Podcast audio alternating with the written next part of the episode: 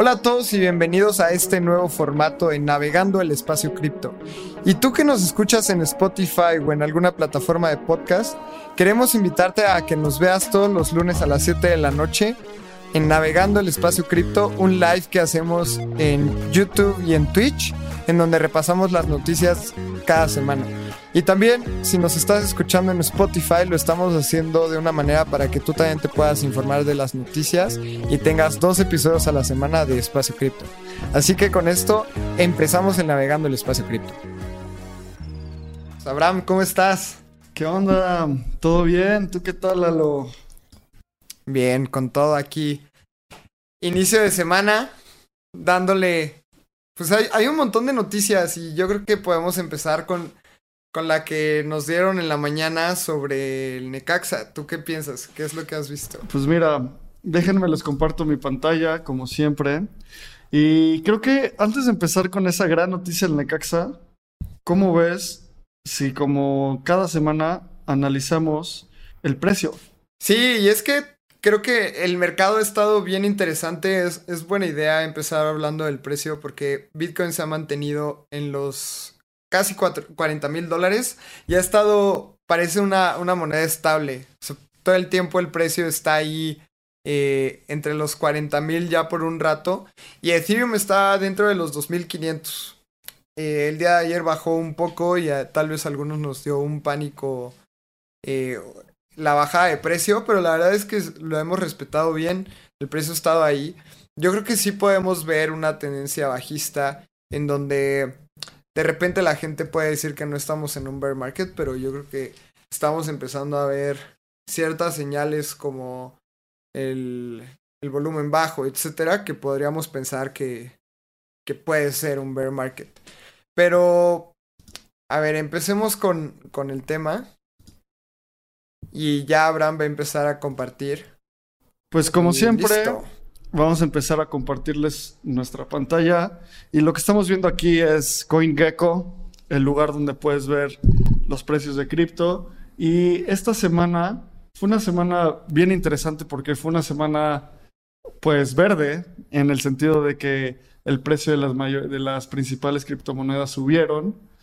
Eh, por ejemplo, vamos a empezar a hablar un poco más en detalle de Ethereum, de Ether, la criptomoneda Ether.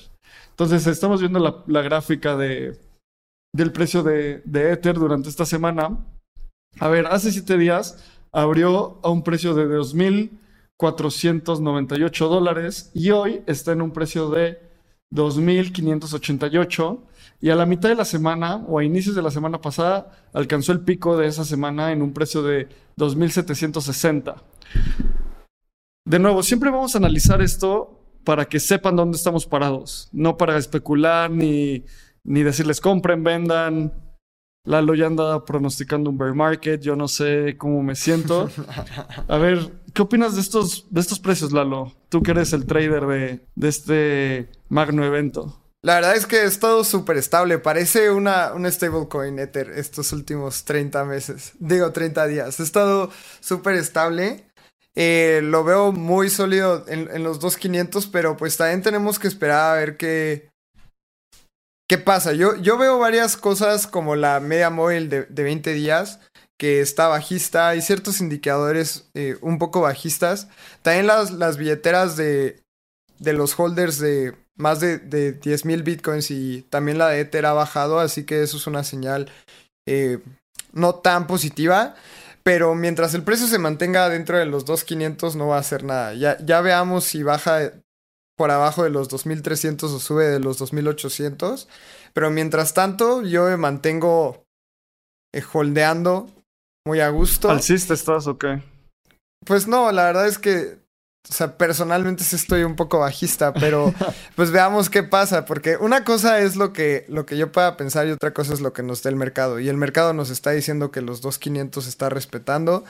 Eh, yo no habría ninguna operación ahorita y, y eso haría. La verdad es que ahorita aprovechemos que el gas está súper bajo en Ethereum si quieren hacer... Yo rebalanceé mis pools de liquidez, que qué significa que pues Explícanos, Abraham, ¿qué onda con las pools de liquidez? A ver, los pools de liquidez son. La definición más simple es que es un lugar donde puedes obtener rendimientos estacionando tus cripto. Entonces, eh, ese es como lo más simple. Entonces, cuando rebalances tus, los pools de liquidez es que estás moviendo algunas posiciones eh, en, en, exchanges descentralizados. No quiero entrar a súper detalle. Luego vamos a hacer una serie. Como saben, estamos armando esta serie de, desde cero. Y ya vamos a empezar a publicar esos videos donde vamos a explicar pools de liquidez. Pero básicamente, Lalo está haciendo un ajuste en su portafolio. Creo que es algo natural. Y como saben, yo soy holder a largo plazo. Rara vez vendo. Casi no hago movimientos. Y lo triste es cuando vemos el chart de 180 días, ahí sí duele un poco, ¿no? Llegó a 4.815 dólares por Ether el 8 de noviembre y ahorita estamos en 2.500, casi 50% de, de pérdida, pero bueno, así es esta industria. Y luego cuando vemos a Bitcoin, Bitcoin también ha estado en los últimos 7 días, abrió a un precio de 38.293 dólares y ahorita estamos a un precio de 39.000. O sea, sí ha habido un incremento en los últimos siete días, un incremento de más o menos del 3%, del 4.1%, eh, vemos aquí en CoinGecko, y a mitad de la semana llegó un pico de 42 mil dólares. Creo que uno de los mensajes que yo paso siempre con estos, cuando vemos estos análisis es, la semana abre en 38 mil dólares. Luego a mitad de la semana llega a 42 mil y va a haber gente que en, en esos días va a decir, no, ya estamos de, nuevo, ya, estamos en el bull market de nuevo. Entonces, pues no, no se dejen llevar por esas narrativas, simplemente hay que esperar ahorita. Eh, estamos en una época de incertidumbre, de incertidumbre global. Los precios de los commodities, de los, de los aceros, de, bueno, de los metales, de, de diferentes activos en el mundo está yéndose a las nubes. Y justo estaba escuchando un, un resumen de Bankless que tuvieron a Lynn Alden, este inversionista legendario en cripto, y decía, le decían a Lynn Alden, oye, a ver, ¿qué, ¿en qué invertirías en los próximos 10 años? Que va a ser algo, son épocas muy inciertas. Y ella decía, compraría commodities. Y es una postura bien interesante porque eso solo quiere decir que los commodities, o bueno, bajo su, lo que ella piensa, los commodities van a incrementar de precio. Y eso es un poco, da un poco de miedo porque si los commodities incrementan de precio, si el trigo incrementa de precio, si el acero, si el níquel, si el neón, si todas esas cosas incrementan de precio, básicamente todos los artículos que compremos van a incrementar de, de precio. Entonces... Sí, también otra, otra gran señal es el oro.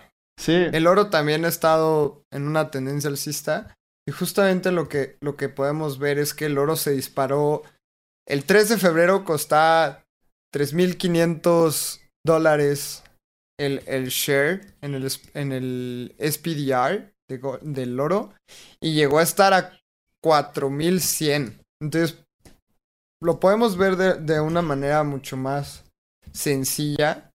Que es el, Vamos a ver el commodity. E igual y ahorita te paso el, el dato, Abraham.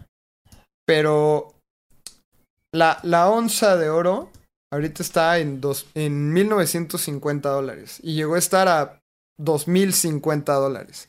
Entonces, justamente lo que dice Abraham es muy, muy probable que si vemos este tema de, de que los commodities estén subiendo, podemos ver una inflación. Y... Ahí les va. Aquí está la, inflación justo. Eh, entonces estamos viendo la gráfica de el precio de oro eh, en, en, los últimos seis meses. Entonces, hace seis meses estaba en alrededor de 1.800 dólares la onza y hoy está en 2.000 dólares.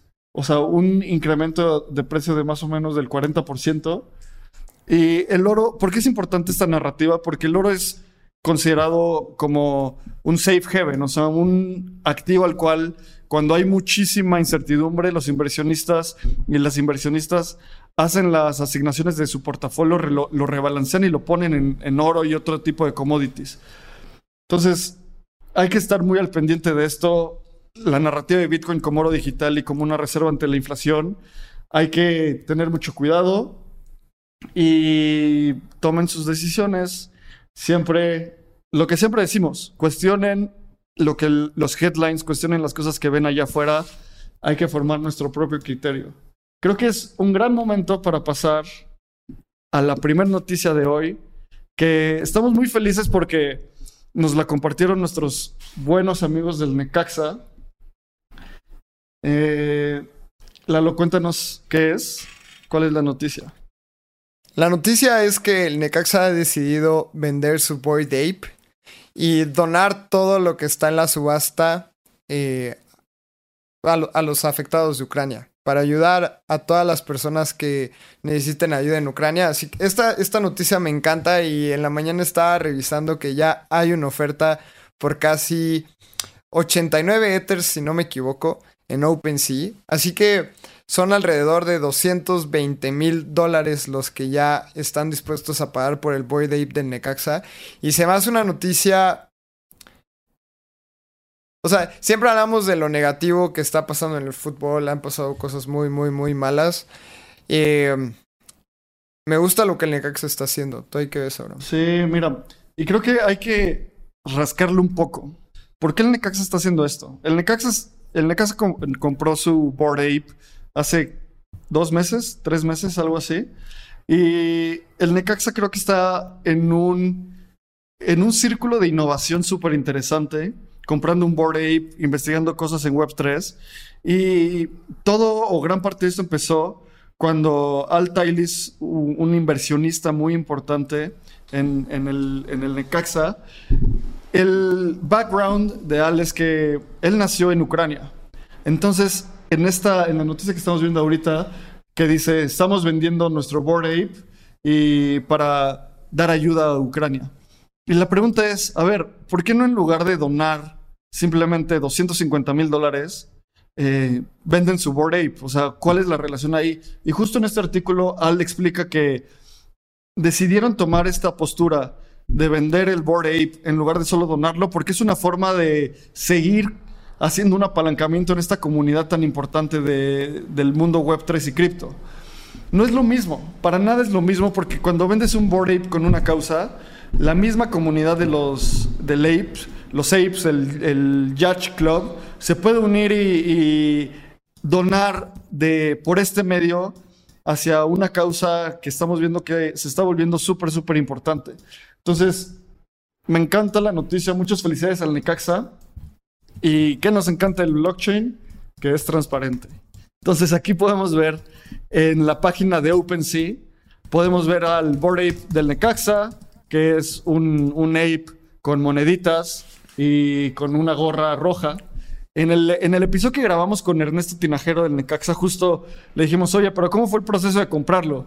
Y literalmente nos dijo, fuimos a OpenSea, filtramos que tuviera una gorra roja porque necesitamos que tuviera algo rojo por el Necaxa, pusimos un bid y lo compramos. Y yo como, bueno, pensé que iba a ser mucho más complejo, pero no, así fue. Así de simple. Y como decías, ya hay un bid que vemos aquí por 82.01 ETH. Entonces, Vamos a ver hasta, hasta cuándo llega. Y podemos ver quién lo va, o sea, quién puso este video y quién lo quiere comprar. Eh, vamos a espiar a esta persona. Entonces, es un coleccionista. Tiene Midbits, tiene un buen Ethereum Name Service. Entonces, qué gran noticia, la verdad. Y justamente estoy viendo los datos de este inversionista y nos estamos metiendo hasta el fondo, hasta la cocina. Pero a ver, ha enviado más de 624 Ethers. Ha pagado un Ether de, de fees. Y aquí le estoy pasando ahora el, el link. A ver, estamos haciendo este ejercicio también para que la gente que nos escucha y que nos ve puedan ver que es un proceso completamente transparente, en donde la blockchain es explorable. Podemos ver que tiene 183 transacciones todo esto es, es, es, muy interesante y también lo hacemos para que estemos conscientes que la blockchain es completamente transparente. Entonces, cuiden también muy bien eh, qué tienen sus wallets públicas, qué es, qué es en donde están haciendo sus ofertas, porque aquí podemos ver que este usuario ha enviado un total de 624 Ethers con un total de 1.594.000 dólares. Entonces, si quieren mantener un perfil bajo, pues tengan, tengan diferentes wallets. Habrán wallets que que no estén ligadas a, sus wallets públicas, etcétera, y tengan siempre cuidado con esto. Sí, 100%. La privacidad es muy importante y en la noticia, pues felicidades al Necaxa por tomar esta decisión. Es una postura muy acorde a lo que hemos visto últimamente de este club de fútbol mexicano. Eh, si hay algún fan del Necaxa por ahí, saludos. También un saludo a, a nuestro estimado Ernesto, a ver qué otro día grabamos otro nuevo podcast. Pasando a la siguiente noticia. La siguiente noticia es, ha habido una gran donación en cripto para el gobierno de Ucrania. ¿Y en qué están usando este dinero? Este dinero lo están utilizando para comprar chalecos antibalas, al momento es, lo que podemos rastrear, y gogles de visión nocturna. Creo que es importante porque todas las noticias que buscamos y que nuestro gran analista Diego nos ayudó a recapitular, mm, la narrativa es que literalmente había un headline que decía, Ucrania no está utilizando las donaciones para comprar tanques o rifles, lo están utilizando para comprar chalecos antibalas y gogles de visión nocturna. Entonces, en cuanto yo leí eso, dije, qué bueno. También está un poco la narrativa de Ucrania se está defendiendo, ¿sabes? Y nosotros también tenemos que ser bien críticos de eso. Y aquí lo que estamos viendo en esta noticia de Coinmetrics es, me encantan estas gráficas donde puedes ver el, flujo de cómo ha llegado dinero a, las carteras de Ucrania.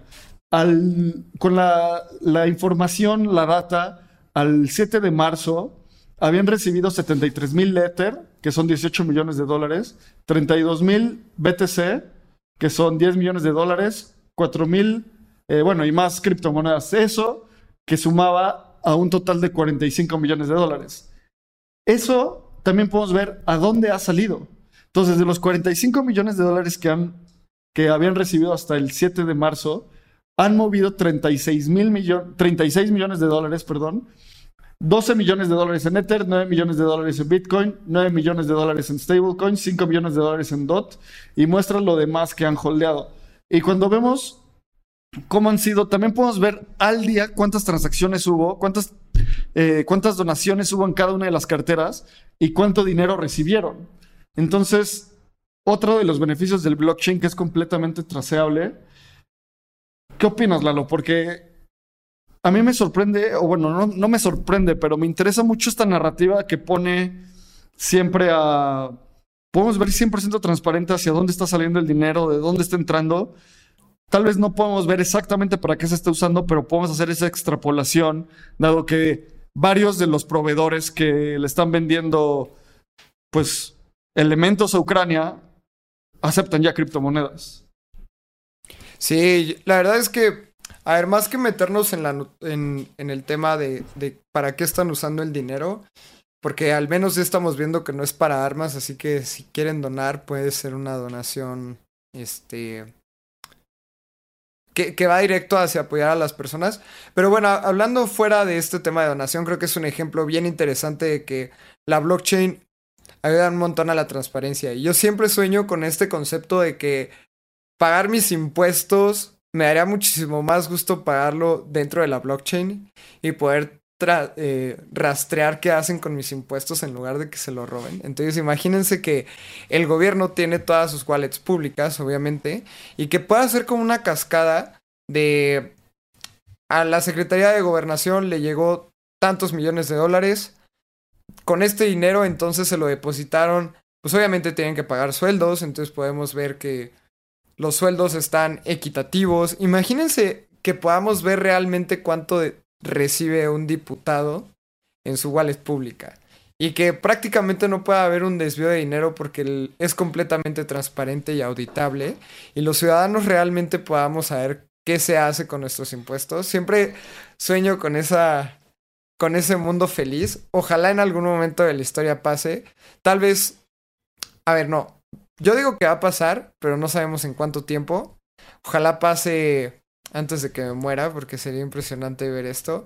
Pero creo que es una tecnología que podemos ver sus beneficios en este tipo de ejemplos. Sí, y, también este, este ejemplo de Ucrania es bien interesante porque El otro día hice una encuesta en Twitter. ¿Quién crees que haya donado más dinero a Ucrania? ¿Cripto o las Naciones Unidas? Y la respuesta era cripto y por mucho. ¿Y cómo podemos saberlo? Porque está ahí público y porque hay millones de DJs, de gente muy apasionada por esta industria que prefiere donarlo directamente así a hacer algún otro tipo de donación que para empezar va a tomar un chorro de tiempo y le van a cobrar un chorro de dinero por, por donar. Entonces, esto es justo lo que, lo que decía de, de que Ucrania estaba ya, está comprando chalecos antibalas y gogles de visión nocturna. Y de nuevo, esto es una, una narrativa bien interesante que tenemos que analizar. O sea, están poniendo a Ucrania como la persona o el grupo que está comprando cosas para defenderse, no como para atacar. Entonces hay que estar muy pendientes de esta narrativa. Y me gustaría seguir con la siguiente noticia, que es, siguiendo con este, estos problemas que está habiendo en el mundo en Rusia, dice, Coinbase va a bloquear cuentas de los países que tienen sanciones. ¿Qué opinas, Lalo?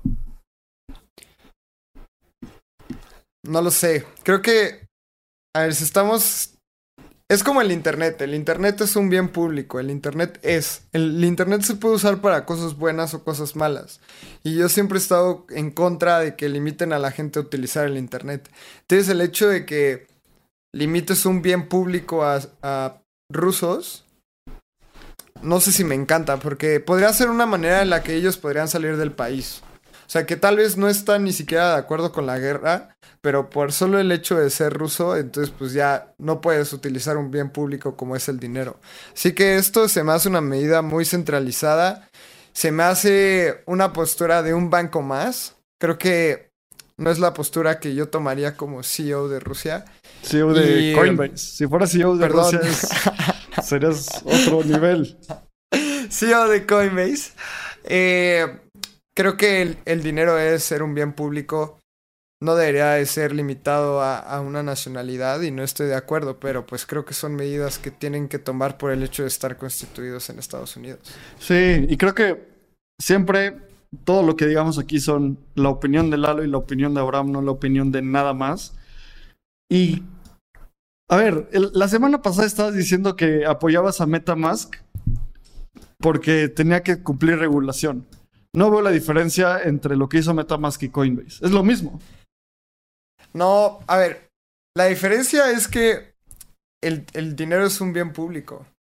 Y el hecho de que les limite, o sea, el hecho de limitarlos a utilizar el dinero no está cool. Si, si tiene que ser, y esto es una lección, o sea, esto más bien es una lección de, de que MetaMask y Coinbase es algo centralizado. Y que tu dinero no es tuyo si tienes tu dinero en, en Coinbase, ¿sabes? MetaMask es la interfaz hacia tus ciudades privadas. No, no te están privando de tu dinero. Puedes utilizar cualquier otra wallet y puedes tener tu dinero ahí. Pero si realmente lo tienes custodiado en, en Coinbase, entonces no vas a poder acceder a tu dinero ni, ni aunque quisieras. Sí. La diferencia es que Coinbase custodia tus llaves y MetaMask no las custodia. Creo que un, un punto muy importante es, al final de cuentas siempre va a haber, hace unas, unos meses escribí un artículo en el newsletter que decía que era el, diagrama de la sociedad libre, haciendo una analogía a los diagramas de cuerpo libre que estudié en la universidad en, estática, que hay fuerzas que empujan, o sea, que empujan hacia el progreso y hay, hay fuerzas que jalan hacia que no se salga de control el progreso. Por ejemplo, las fuerzas que empujan son la tecnología, el arte y la ciencia. Y las cosas que jalan son la regulación, la moral y la religión bajo este framework de pensamiento. Entonces, poniendo una analogía con un coche, un coche sin frenos, con solo acelerador, pues no va a llegar muy lejos, se va a estampar. Y un coche sin acelerador y solo frenos, pues no va a llegar a ningún lado porque no se va a mover. Entonces hay que encontrar un balance entre esas dos partes, cosas que aceleran y cosas que modulan el crecimiento. El problema es cuando los, los moduladores se vuelven monopólicos o que privan a la gente de acceso a cosas. Creo que en este caso es importante analizar por qué lo hace Coinbase. ¿no? Coinbase no lo hace porque quiera, lo hace porque tiene que cubrir una cantidad brutal de regulaciones, probablemente sea la empresa más regulada en el mundo cripto. ¿Por qué? Porque son una empresa pública. Entonces, toman estas decisiones y pues hay que vivir con ellas. Simplemente hay que, hay que evaluar cuál es el, el beneficio que se va a obtener. Y obviamente esta empresa no se va a arriesgar a perder licencias por, por tener que hacer este tipo de acciones. Y pues ni modo, estamos en una en una industria donde siempre vamos a tener que trabajar y yo siempre voy a ser muy pro trabajar con los reguladores porque solo así, trabajando en conjunto, se puede hacer un cambio en real. Puede ser podemos ser lo más anarquistas que queramos y a final de cuentas siempre vamos a necesitar trabajar en conjunto para ejecutar e impulsar los impactos positivos que, tiene toda esta tecnología. Sí, y la verdad es que creo que para pasar a la siguiente noticia, yo me quedo con. Si no son tus llaves, not your keys, not your Bitcoin. No tus si no tienes tus llaves, no es tu Bitcoin. Entonces la diferencia igual otra vez entre Coinbase y Metamask es que Coinbase tiene tus criptomonedas. Realmente ellos custodian las criptos que tienes en tu cuenta. Y Metamask es solo la interfaz para tú poder operar con tus en tu wallet. Si, no te gusta MetaMask, puedes usar cualquier otra. Puedes ir a My Wallet, puedes ir a Rainbow, puedes utilizar Tally y se acaban los problemas. Pero recuerden que si no son sus llaves, si no tienen las llaves, entonces no son tus bitcoins o tu Ether. Ok. Luego, la siguiente noticia. Me están poniendo un paywall porque tengo un ad blocker, pero podemos leer el, el headline que Biden puso una orden ejecutiva. Cuéntanos, ¿qué dice esta orden ejecutiva, Lalo? A ver, es una postura completamente... A ver, a mí me gustó, es progresista. Quieren darle una ventaja a Estados Unidos en el ecosistema cripto. Creo que eso es lo más importante saber. Eh, propusieron formalmente explorar la idea de crear un dólar digital. Y eso, a comparación de China, es una postura muy progresista, porque sabemos que en China han prohibido las criptos y ahora lo que quiere hacer Estados Unidos es, lo contrario. Se puso del lado de, a ver, vamos a explorar este, este ecosistema y lo más importante para nosotros es la protección al consumidor. Entonces, lo que queremos hacer es que la gente no caiga en estafas, que no pierda grandes cantidades de dinero y regular actividades ilícitas. Que creo que esto siempre ha estado. En, la bolsa de valores de Estados Unidos, en la mexicana, siempre buscan este, estas tres cosas. No caer en, estafas, que, los, que los inversionistas no pierdan grandes cantidades de dinero si es que las pierden, y protegerse de, actividades ilícitas. Entonces, están teniendo una postura muy progresista. Me gusta este tipo de posturas. Propusieron formalmente hacer la idea o explorar la idea de un dólar digital, así que esto fue muy bullish para cripto y me acuerdo que ese mismo día Bitcoin subió 8.5%, que es mucho. Y esto, pues, creo que es un paso firme hacia una adopción masiva cada vez creciente. ¿Tú ahí qué es lo que más rescatas? Pues mira, creo que quiero rescatar lo que dice acá en la noticia. Estamos viendo la noticia de CNBC que dice, las medidas tendrán seis áreas de foco. Eh, protección al consumidor, estabilidad financiera, actividades ilegales, la competitividad de los Estados Unidos, inclusión financiera y, e innovación responsable. De nuevo caemos en este, en el framework de pensamiento que justo les estaba contando. Cosas que son aceleradoras y cosas que son moduladoras.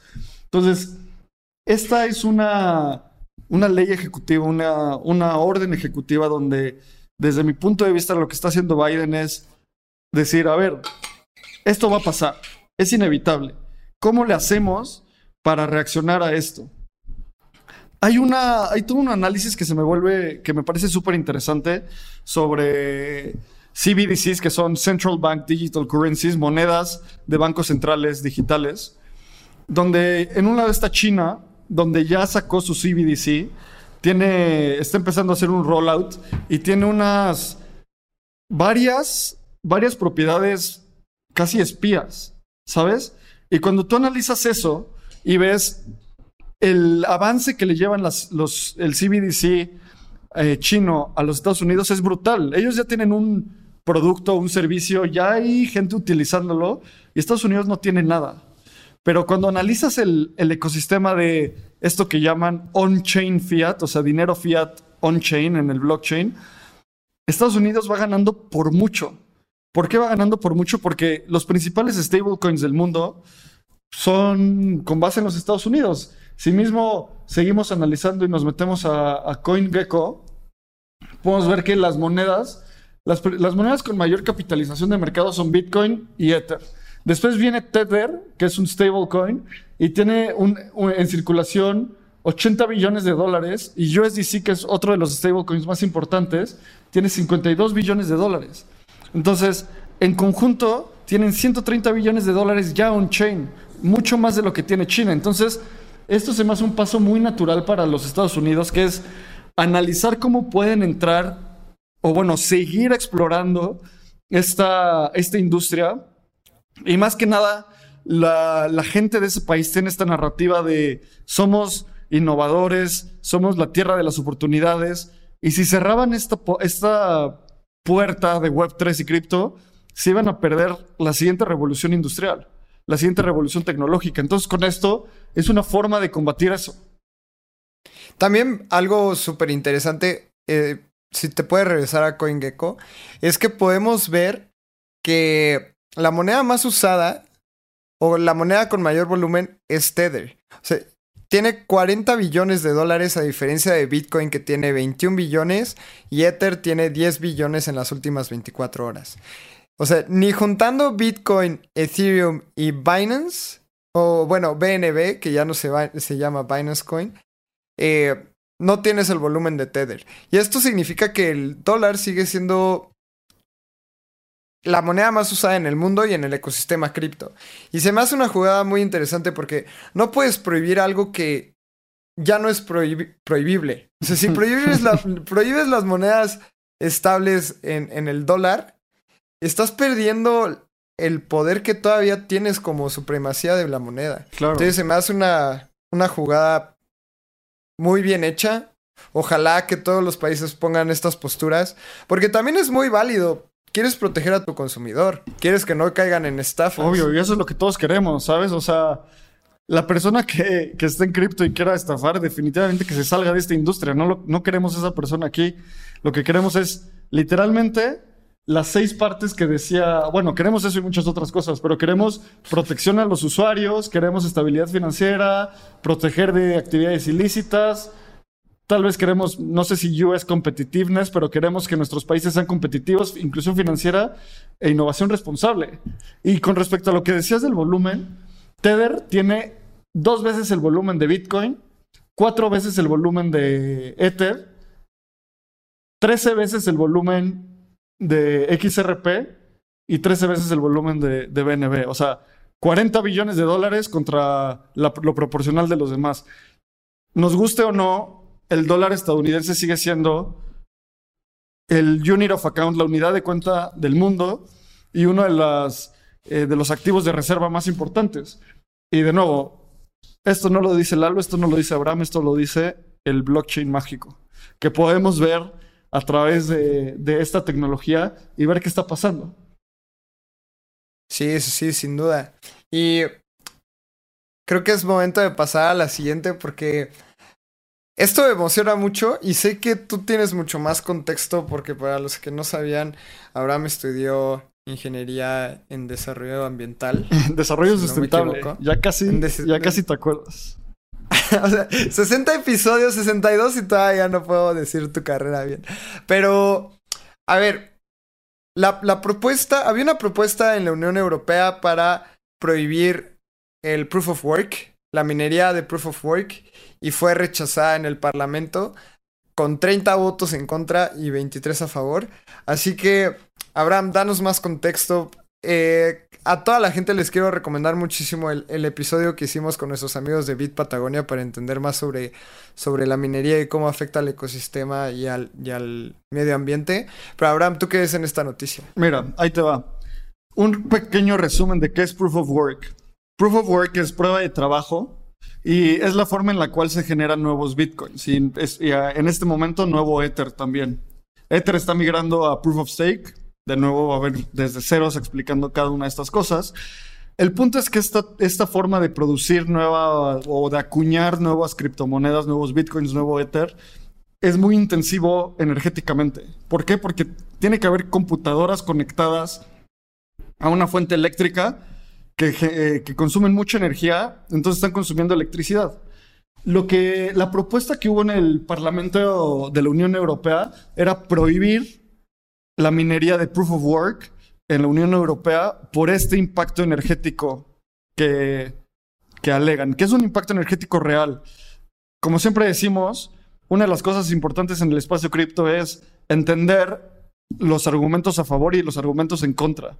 Una vez que entiendes los argumentos en contra de algo en lo que crees, puedes formular ideas de cómo solucionarlo y trabajar en ellas. Entonces, este, esta forma de producir nuevas criptomonedas eh, que es tan intensiva energéticamente la querían prohibir. ¿Y qué pasó? Se votó, se propuso, se votó y hoy, o sea, es noticia recién salida del, del horno, se votó en contra de esto. Hubo 32 votos, a 32 votos en contra, perdón, y 24 a favor. Esto es un gran alivio, estoy leyendo el tweet que estamos viendo aquí, un gran alivio para el, el éxito político y de cripto en la comunidad europea. ¿Por qué, se, ¿Por qué se votó en contra de esto? ¿Por qué no se pasó esta ley de prohibir proof of work? Porque de nuevo es empezar a limitar una tecnología con una capacidad de innovación y una capacidad eh, financiera brutal. Entonces era una, hay momentos en la regulación, en las tecnologías, en la creación de productos, donde pasas un punto de no, de no retorno. Si hacía esto la Unión Europea, iba a ser muy difícil que mantuvieran una innovación al ritmo de, de lo que busca esta industria. Y esta industria no para. China hizo lo mismo. Y sí, sufrimos en el precio un par de semanas porque la capacidad de minado tiene una correlación muy alta con el precio de Bitcoin, pero sí iba a migrar.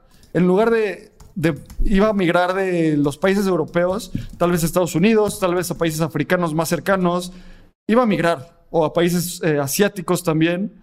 Entonces solo era una forma de tirarse, ponerse un tiro al pie de la comunidad europea. Afortunadamente no pasó esto, y para mí esto es una de las mayores eh, victorias que ha tenido Bitcoin, es, bueno, específicamente la minería en los últimos años en las regulaciones europeas.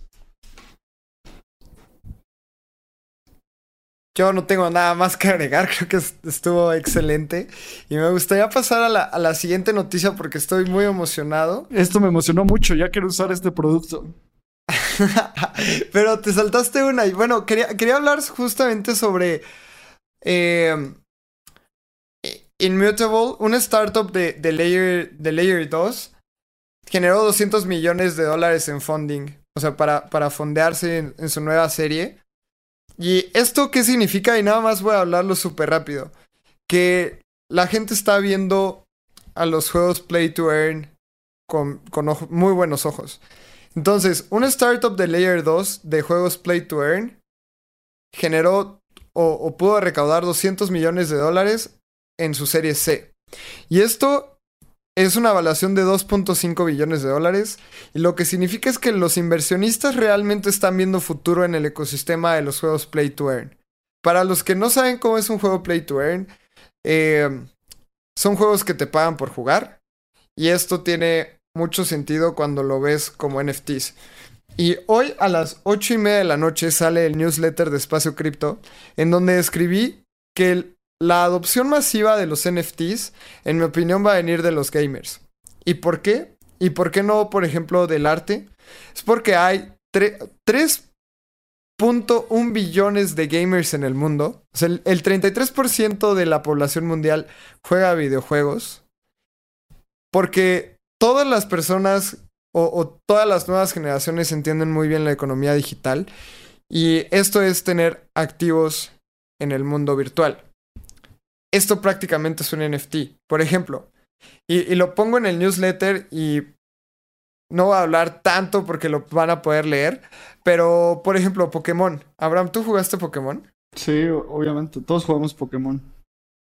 Un Pokémon literalmente es un NFT. O puede ser un NFT muy sencillo. Porque yo invertí mucho tiempo entrenando mis Pokémones. Tienen poderes especiales únicos. Entonces, si tú eres un coleccionista de Pokémon y, y mi Pokémon es un NFT, entonces me lo pudieras comprar. Y esto, Pokémon va a ser un juego play to earn en el futuro. Tiene muchísima lógica. Entonces, estoy muy bullish últimamente en los juegos play to earn. Estoy muy bullish en los NFTs de videojuegos.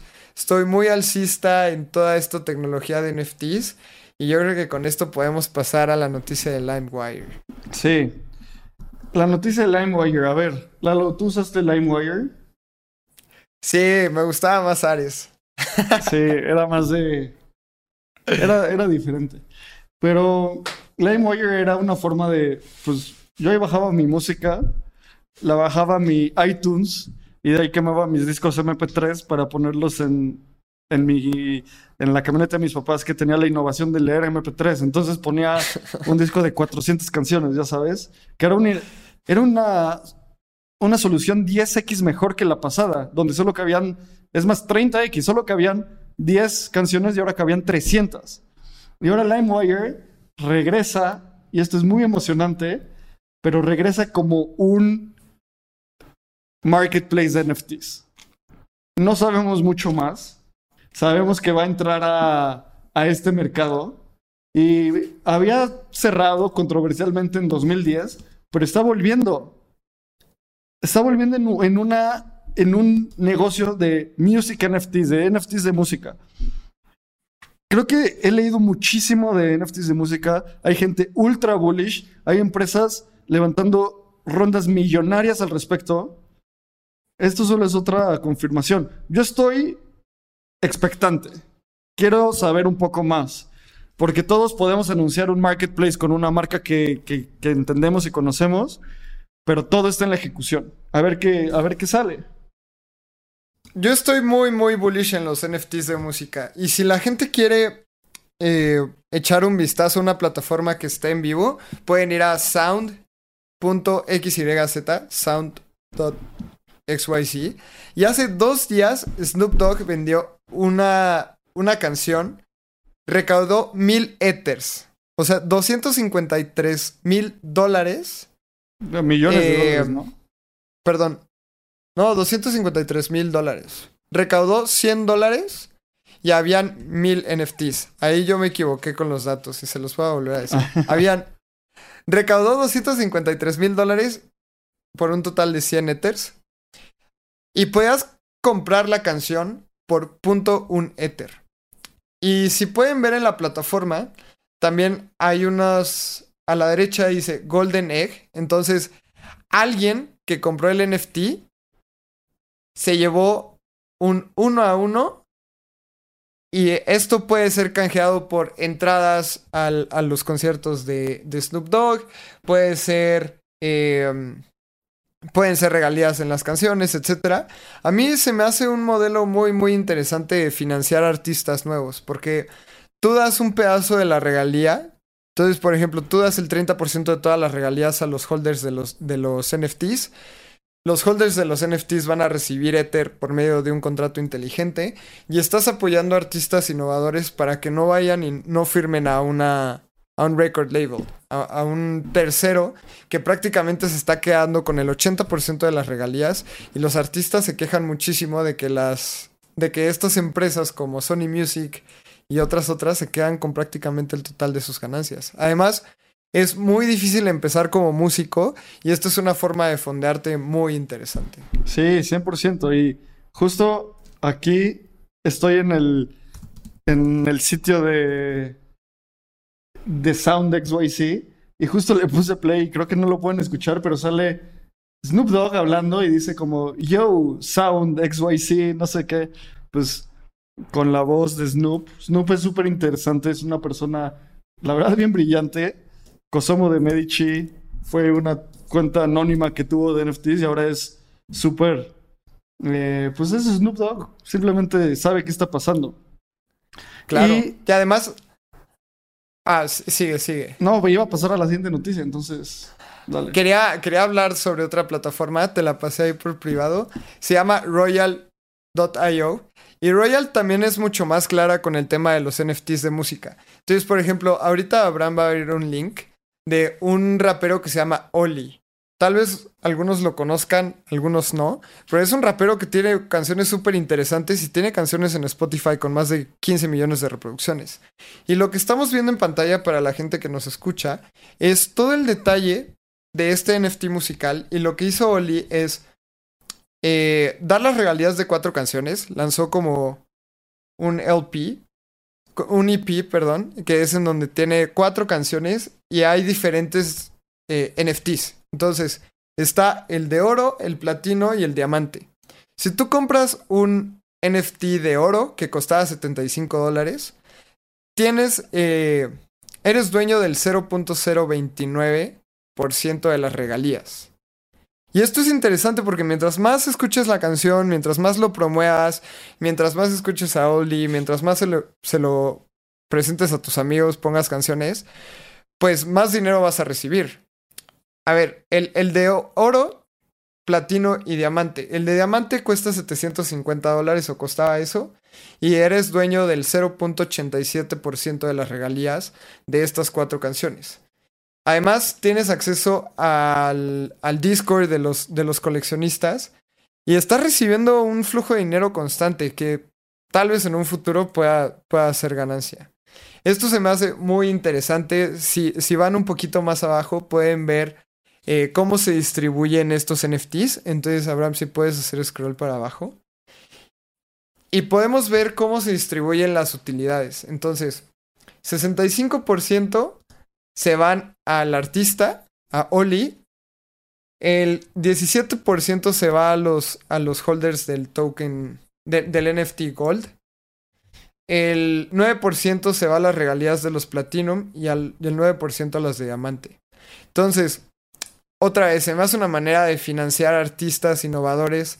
Oli generó 65 mil dólares con esta venta de NFTs y todavía se queda con el 65% de las regalías, que es mucho más que si fueran a Sony Records Sí, o claro. fueran a alguna otra disquera. Y a final de cuentas, todos estos son experimentos con NFTs y cada vez vamos a ver más de ellos. Yo estoy. Como a Lalo le interesa profundamente el mundo de las DAOs, a mí también, pero creo que yo estoy del lado de NFTs, o sea, le veo demasiado potencial a esto y vamos a seguir dando muchas noticias. Y nos quedan 10 minutos, así que vamos a empezar en un rapid fire de noticias para terminar de hablar de todo lo que hemos estado viendo. Y lo siguiente es que el, uno de los desarrolladores más importantes del espacio cripto, que es Andre Korje, Andre Korje fue la persona que estuvo detrás de Wi-Fi, de, well, de, bueno, de Yearn Finance, y ha hecho demasiados otros proyectos súper importantes en el mundo cripto. Uno de sus principales colaboradores, que es Anton Nell, anunció que se retiran de DeFi. Se retiran del mundo cripto. Era bien conocido que André Corge estaba un poco, mm, no sé cuál sea la, mejor palabra, pero decepcionado con la cantidad de mala onda literalmente que hay en la gente luego en, en DeFi. Entonces decidió, decidió retirarse. No sabemos qué vaya a pasar. O sea, en cuanto dieron el anuncio, podemos ver como varias de las de los proyectos que, en los que estaba trabajando Andre Corge, como Yearn, como Phantom, tuvieron un desplome súper importante. Esto es como si en los días tempranos de Ethereum, Vitalik hubiera dicho, me voy, no más. Así de importante es Andre Corge. Entonces, deja de estar aquí. Deja de estar. Yo creo que, no creo, no sé qué vaya a hacer, pero tal vez se convierte en un desarrollador anónimo, quién sabe. Siempre está esa opción. Y ¿Tú cómo ves viste esta noticia? Pues justamente he estado muy de cerca de Yearn porque he leído todos los artículos. De hecho, hay un libro que se llama The Blue Pill, que se los recomiendo muchísimo. Son 104 hojas de la filosofía de Yearn. Y Andre, pues obviamente es, es el fundador de, de, de entonces está muy metido. Y, a ver, se me hace un genio. Porque él lo que hizo fue poner en código, entonces, todos sus pensamientos, toda su manera de pensar y, la transmitió muy bien a todo el equipo de Yearn. Entonces, no creo que Yearn vaya a caer. Solo es como si Vitalik se fuera de, de, Ethereum, que pues realmente puede caer algo, pero al final los desarrolladores y todo el ecosistema es mucho más grande que una persona. Pero creo que lo más importante es que dejó plasmada la cultura, que es una cosa que ayuda a prevalecer los proyectos buenos.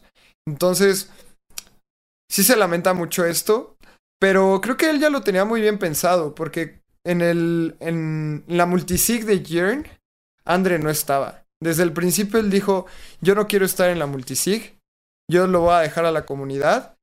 Y creo que fueron varios pasos los que fue dando para dejar este tipo de proyectos. Entonces, creo que, creo que le va a ir bien, creo que le va a ir bien a Phantom, le va a ir bien a Yearn. Eh, todos los protocolos en los que él ha estado y, también va a tomar un rol de advisors en algunos otros. Pero creo que esto va a ser natural. Va a haber transiciones. Probablemente Vitalik en algún momento deje de estar en, en Ethereum. Eh, Gavin Wood va a dejar de estar en Polkadot. Y ahora sí que es un regalo de, de los creadores al, al ecosistema. Igual Vitalik cada vez se desprende más, ¿sabes? Al principio era lead developer, ahora es solo researcher. También hemos visto cómo y hasta mismo Vitalik lo dice como, tengo una visión increíble, pero soy muy malo dimensionando los tiempos de deployment. O sea, todo el roadmap de Ethereum creo que duraba un año. Y llevamos siete y vamos a la mitad. Entonces, y, Vitalik dice, sí, aquí me equivoqué, ni modo. No soy el mejor estimando el tiempo que a los devs les toma hacer algo. Y es natural también, o sea, digo, cuando lanzó Ethereum tenía 19 años. Sí, puede ser muy genio, pero siempre es importante tener experiencia. Luego, vamos a hablar de la última noticia del día. Vamos a empezar a hacer y a dar noticias de Latinoamérica. Creo que es importante. Ya dimos la del Caxa y hoy les traemos una noticia que es 50% para pasarla bien y 50% para analizar por qué es tan, tan relevante. Y es esta noticia que dice, esta taquería es la primera en aceptar pago con Bitcoin en Veracruz. Es una taquería 5, la del centro. A ver. Un. Eh, bueno, la noticia que estamos viendo es en el financiero, uno de los medios más importantes en México. Eh, si quieren PR gratis y tienes un, una taquería en Tuxtla Gutiérrez, acepta Bitcoin, márcale al financiero y di, ¿qué onda? Yo también lo estoy haciendo. Y ahí está, la taquería 5 tuvo el mejor earned media en toda su historia por aceptar Bitcoin. ¿Y sabes qué tiene que hacer? Nada más aceptar Bitso Transfer y decir que ya, lo tiene. O sea, la cantidad de hype que se puede generar alrededor de cosas como esta es brutal. Sí, sí, o sea, estoy de acuerdo. Creo que es el mejor marketing que puede hacer la gente. Y eso también lo hacen muchos proyectos. Por ejemplo, los airdrops. Los airdrops también los hacen por un marketing impresionante. O sea, eso lo calculan y dicen, ¿cuánto me va a costar una campaña de marketing a hacer un airdrop? Entonces, mejor hago un airdrop, beneficio a la comunidad y van a seguir hablando de mí. Ellos hicieron lo mismo. Sea, una taquería en Veracruz comienza a aceptar pagos en Bitcoin y pues probablemente si Abraham y yo estamos en, en Veracruz, vamos a ir a querer a cenar a esta taquería por el simple hecho de aceptar Bitcoin. Entonces creo que sí, o sea, si, si quieres tener un buen marketing o quieres hacer hype en la comunidad, acepta pagos, márcale a alguien, mándanos un mensaje en espacio cripto y probablemente mucha gente te, te va te va a hacer marketing gratis. Sí, y también en la comunidad de Telegram de Espacio Cripto hay varias personas que tienen negocios de este estilo, así que vamos a empezar a promocionarlos porque es marketing gratis. Me encanta esta. Les voy a leer una de las líneas que estamos viendo sobre esta noticia del financiero. Dice, el precio por taco varía entre 15 y 30 pesos, aunque cuentan con otros platillos cuyo costo es superior. Mientras que la conversión a Bitcoin se realiza de acuerdo con el día y el costo estimado que tenga en ese momento la criptomoneda. Buenísimo. O sea, literalmente tienen un headline gratis en el financiero. ¿Sabes qué tuvo, qué tenía que hacer antes la, taquería 5 para tener este headline? La probabilidad es que, que iban a estar en el financiero por algo malo en lugar de esto, ¿sabes? Háganlo, es gratis. Hablen de nuevo, le marcan al financiero en cuanto lo sacan Y listo. Ahora, una predicción. Luego va a ser la parroquia de Veracruz lanza NFTs. Otro headline gratis. ¿Y qué les va a costar hacer eso? ¿Cuánto les va a costar hacer eso, Lalo? ¿100 dólares? O sea, si lo quisieran hacer mañana, ¿sabes? Y el headline le va a dar la vuelta mínimo al malecón de Veracruz y Jalapa y algunos otros medios, ¿sabes? O sea, creo que no estamos dimensionando el poder de convocatoria que tienen estas cosas. Estoy, estoy muy de acuerdo. Pues yo creo que con esto podemos cerrar. El episodio del día de hoy y salió en la mañana es con Eva Rodríguez. Por favor, escuchen este episodio. Me gustó muchísimo. Con Eva hablamos sobre educación, sobre Layer Ones, investigación en cripto. Eva trabaja en Blockchain Academy Chile, DeFi Labs y escribe en Being Crypto. Y la verdad es que es una excelente persona. Nos divertimos muchísimo grabando con ella. Y ahora pues hay, hay, una gran relación con Eva, así que les recomiendo muchísimo este episodio. También sale hoy el newsletter en el que hablo sobre el ecosistema de los NFTs en el mundo de los videojuegos, que también es otro tema que, que Abraham y a mí nos emociona muchísimo de los NFTs. Y esperen otro, otro newsletter muy bueno el jueves. Así que cada vez estamos creando más contenido. Perfecto. Pues con esto cerramos el Navegando el Espacio Cripto esta semana. Como siempre vamos mejorando. Escríbanos qué les gustó, qué no les gustó, qué noticias quieren ver. Este va a ser un formato que vamos a seguir haciendo por mucho tiempo. Así que esperamos que lo disfruten. Si ya viste, si viste esto desde el inicio, apreciamos que estés, que nos escuches y que nos veas. Sin duda alguna hacemos esto por ti. Y nos escuchamos y nos vemos la siguiente semana. Muchas gracias. So no Este guion de Mundo Futuro lo escribió una inteligencia artificial. Imagina un mundo donde la tecnología se convierte en una extensión natural de nuestras vidas. Donde cada experiencia se eleva a niveles inimaginables de simplicidad. Un mundo donde los límites se desdibujan y las ideas se hacen realidad con un solo toque. El mundo cambiará más en los próximos 10 años que en los últimos 100. Yo soy Jorge Alor. Yo Mario Valle. Y yo Jaime Limón. No te pierdas Mundo Futuro, el principio del fin. Disponible en cualquier plataforma de podcast. Mundo Futuro, Mundo Futuro. Step into the world of power, loyalty, and luck. I'm gonna make him an offer he can't refuse. With family, cannolis, and spins mean everything. Now, you wanna get mixed up in the family business. Introducing The Godfather at ChumbaCasino.com. Test your luck in the shadowy world of The Godfather slot. Someday, I will call upon you to do a service for me. Play The Godfather now at ChumbaCasino.com. Welcome to the family. No purchase necessary. VGW Group. Void where prohibited by law. 18 plus. Terms and conditions apply.